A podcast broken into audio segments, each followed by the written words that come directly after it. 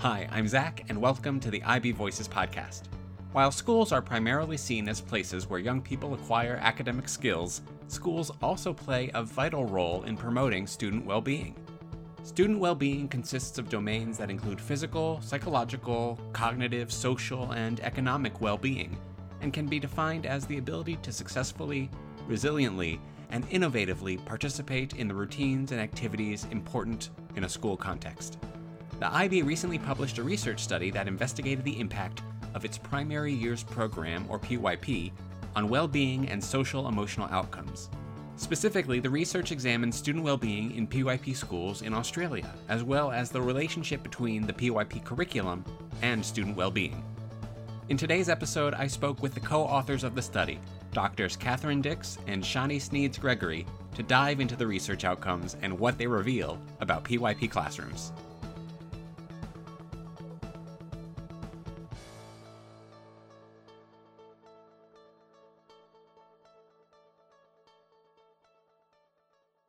Before we dive right into the PYP study, I wonder if you wouldn't mind introducing yourselves to our listeners. I'm Dr. Catherine Dix. Um, I'm a Senior Research Fellow at the Australian Council for Educational Research with 20 years' experience in program evaluation, survey design, and statistical modelling. Hi, and I'm Dr. Shani Sniedze Gregory. I'm a Research Fellow with the Australian Council for Educational Research. And my research interests very much centre around the IB programs, but I'm also interested in second language acquisition and interdisciplinary teaching and learning. So, with my statistical expertise and Shani's IB expertise, we made the perfect team for this particular piece of work. It sounds like it. So, how familiar were you with the PYP before you embarked on this study? A little familiar. Now, I'm a middle and high school teacher originally, and I taught the MYP and the diploma, but I'd also had a year's experience of teaching second language in a PYP setting. So it's relatively quite little experience, but um, enough to kind of launch into this program and this research very, very willingly to see if we could see anything different.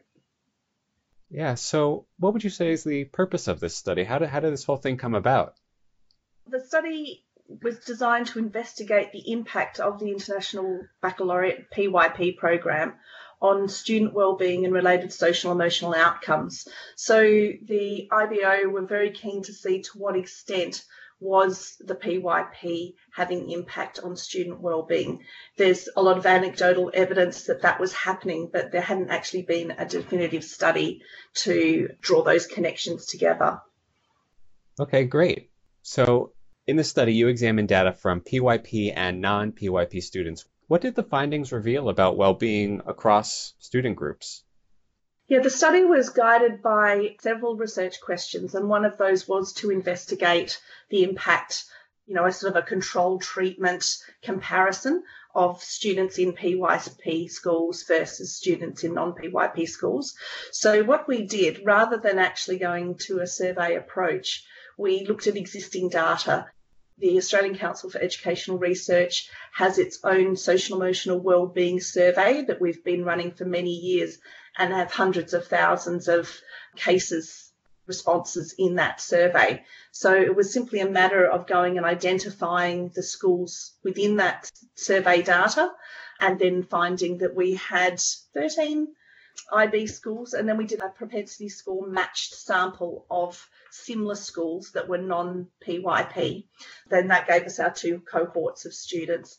And ultimately we found that there was an impact of the PYP and that student wellbeing was higher in schools that were PYP versus schools that were non-PYP. But what we couldn't do with that information was ascertain to what extent the schools were also actively engaging in other wellbeing activities. But it did give us promising insights into whether the program was having a positive effect. Yeah. I'm sorry if this sounds like a silly question, but what makes up well-being, especially well-being for a PYP age student? As part of the study, we defined that for the research purposes, and we drew out from the literature that we define well-being through four categories. So we've got the cognitive, the social, the emotional, and the physical. And those four categories are also we found that they're already picked up in the PYP documentation. So in terms of curriculum design, the PYP already talks about cognitive, social, emotional, and physical well-being. And the study also found that there were differences in outcomes based on the quality of PYP implementation. Can you speak a bit to those findings? So, what we did after we'd looked at the existing data that ACER already holds, we administered a survey to PYP schools, and these were just the PYP schools in Australia. We surveyed teachers and we surveyed students. And what we did as part of the teacher survey, we had extracted a collection of the IB standards and practices, the ones that particularly speak to PYP implementation in the school, and the ones that also pick up on elements of well-being in the curriculum. And we'd ask teachers to self-report against those standards and practices as to how their school was going with PYP implementation. Now, based on the teachers' responses, we could actually devise a PYP implementation index. So again, it's self-reported data, but based on what the teachers have told us, we can actually see which schools think they're doing very, very well, and we can see which schools are simply still on a path to implementing the PYP. That led to the PYP index, where we can actually compare within PYP schools, depending on where they are in their PYP journey, and compare that against the wellbeing data that we also collected in the survey. And what we found with that is that schools who report that they are implementing the PYP to a very, very high standard, we also found that those are the schools where student wellbeing, teacher wellbeing, and school climate overall also have higher levels. Importantly, with the survey now, knowing the schools, we could also ask another set of questions about to what extent were they implementing mm. other wellbeing activities because we know that wellbeing is a hot topic and every school improvement framework has student wellbeing at the centre. So it was important to control for those other activities and also control things for mm. things like demographic backgrounds, you know, the SES status of the school so that any differences seen we could more strongly attribute to the level of yep. PYP implementation and therefore more strongly attribute any impact to the PYP versus other things that might be happening in the school. So I just want to touch on that for a moment when you say that elements of the PYP and the school, are there any elements of the PYP curriculum specifically that seem to support well-being? There's two main elements within the study that really speak to that. So we started out with the research in doing a comprehensive document analysis. So we went through all of the PYP curriculum documentation to see what already existed in terms of well-being. And the three elements that really stood out for us was firstly the IB learner profile, where we have aspirational attributes of the IB student. And that certainly does speak to both directly and indirectly to student wellbeing. We also found that the approaches to learning skill categories were very highly based in the concept of particularly social and emotional well-being, but also cognitive well-being to an extent. And for example, if you look at the approaches to learning skill categories, you'll see quite clearly that the social skills, the communication skills, and particularly the self management skills very much speak to student well-being and encouraging that well-being across the curriculum. The third element that particularly stood out was the PSPE subject group. So that's personal, social, and physical education. And that very much stood out as an opportunity in the documentation for schools to be implementing wellbeing now, what we also found, we found that te- teachers were actually telling us that they saw that the learner profile and the approaches to learning skill categories, particularly, were very, very helpful in helping them to encourage wellbeing in the school. When it comes to PSPE, schools were telling us that they were quite confident about physical education and encouraging physical well-being in the school. They came across as less confident about implementing personal and social education across the curriculum. So that came across as clearly an opportunity where both the IB and schools can look at ways of encouraging that more into the future. Mm. But PSPE still came across as certainly an element in the curriculum where well-being is and can be encouraged more we immediately saw when I was starting to look at the learner profile attributes and the approaches to learning that direct mapping to social emotional learning skills. So um, CASEL, you know, they're out there. It was very easy for us to actually come yeah. up with a set of items that measures of social emotional learning that directly mapped back to the learner profile. Were there any elements of the study that surprised you? We had one fun endeavour where we actually wanted to try and define if classrooms were specifically tended towards one or you know a number of learner profile elements and to see whether the style of classroom that the teacher promoted had different outcomes for student well-being. And there were three profiles that we came up with. And it wasn't strongly suggesting that there was differences but it was interesting to be able to define that there were different classroom styles. I think the other one is simply overall that, you know, you always go into research with an open mind and not expecting to see the data go one way or the other. And particularly in this research, schools in Australia generally have some sort of wellbeing program happening in the school. So we didn't necessarily expect to see any effect from the primary years program in terms of well-being. So yeah, it was a pleasant surprise, I think, mm. to see that yeah, there was higher levels of well-being in PYP students and consistently high across the board.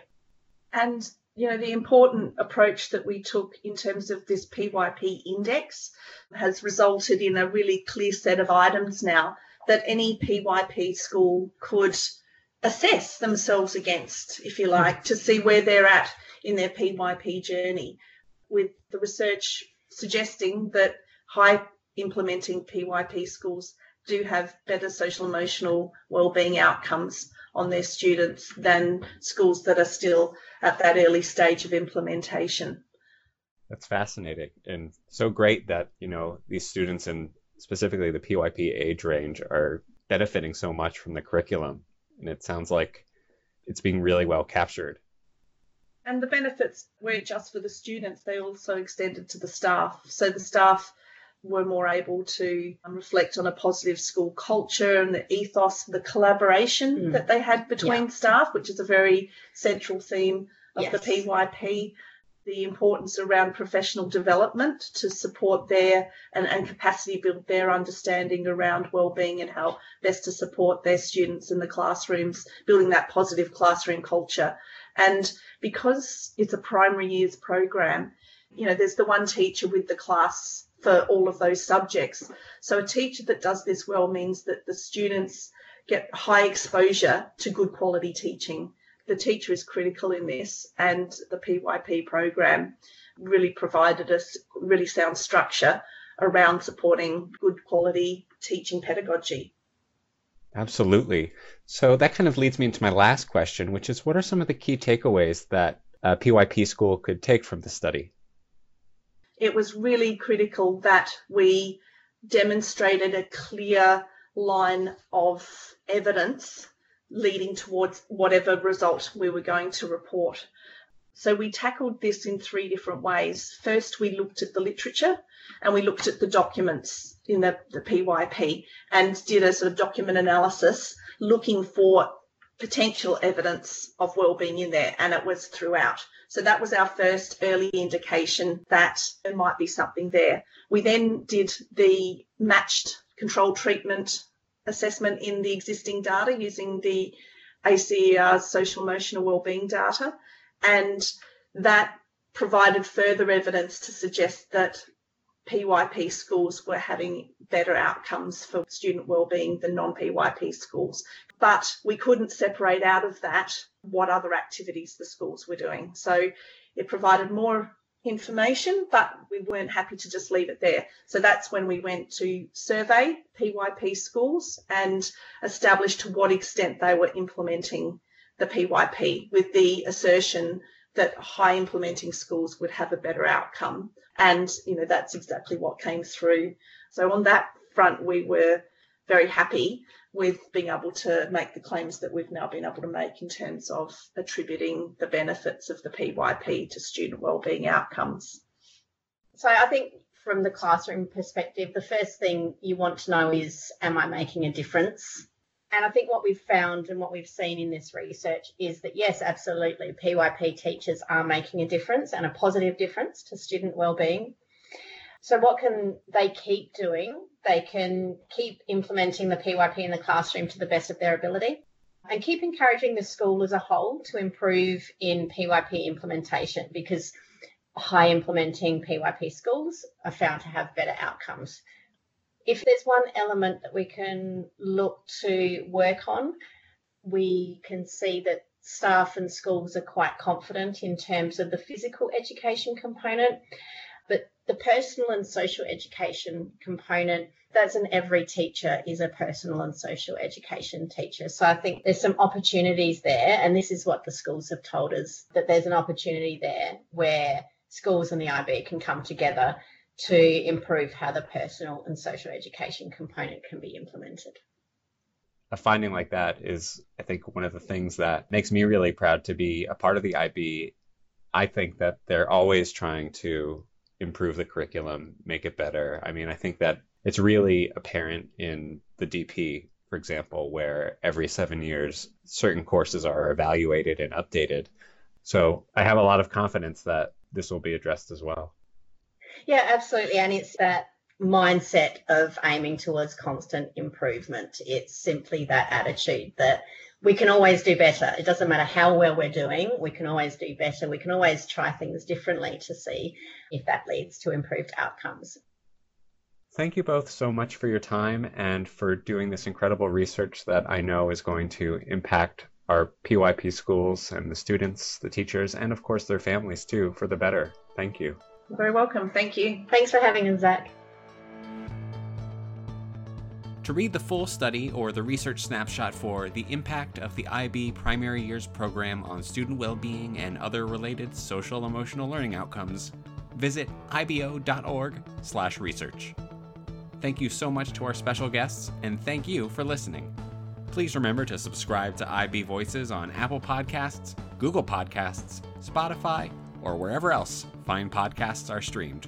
Or check out other episodes on ibo.org/podcasts. Okay, listeners, be safe, be well, and we'll be back soon with more stories from our students, schools, educators, and more.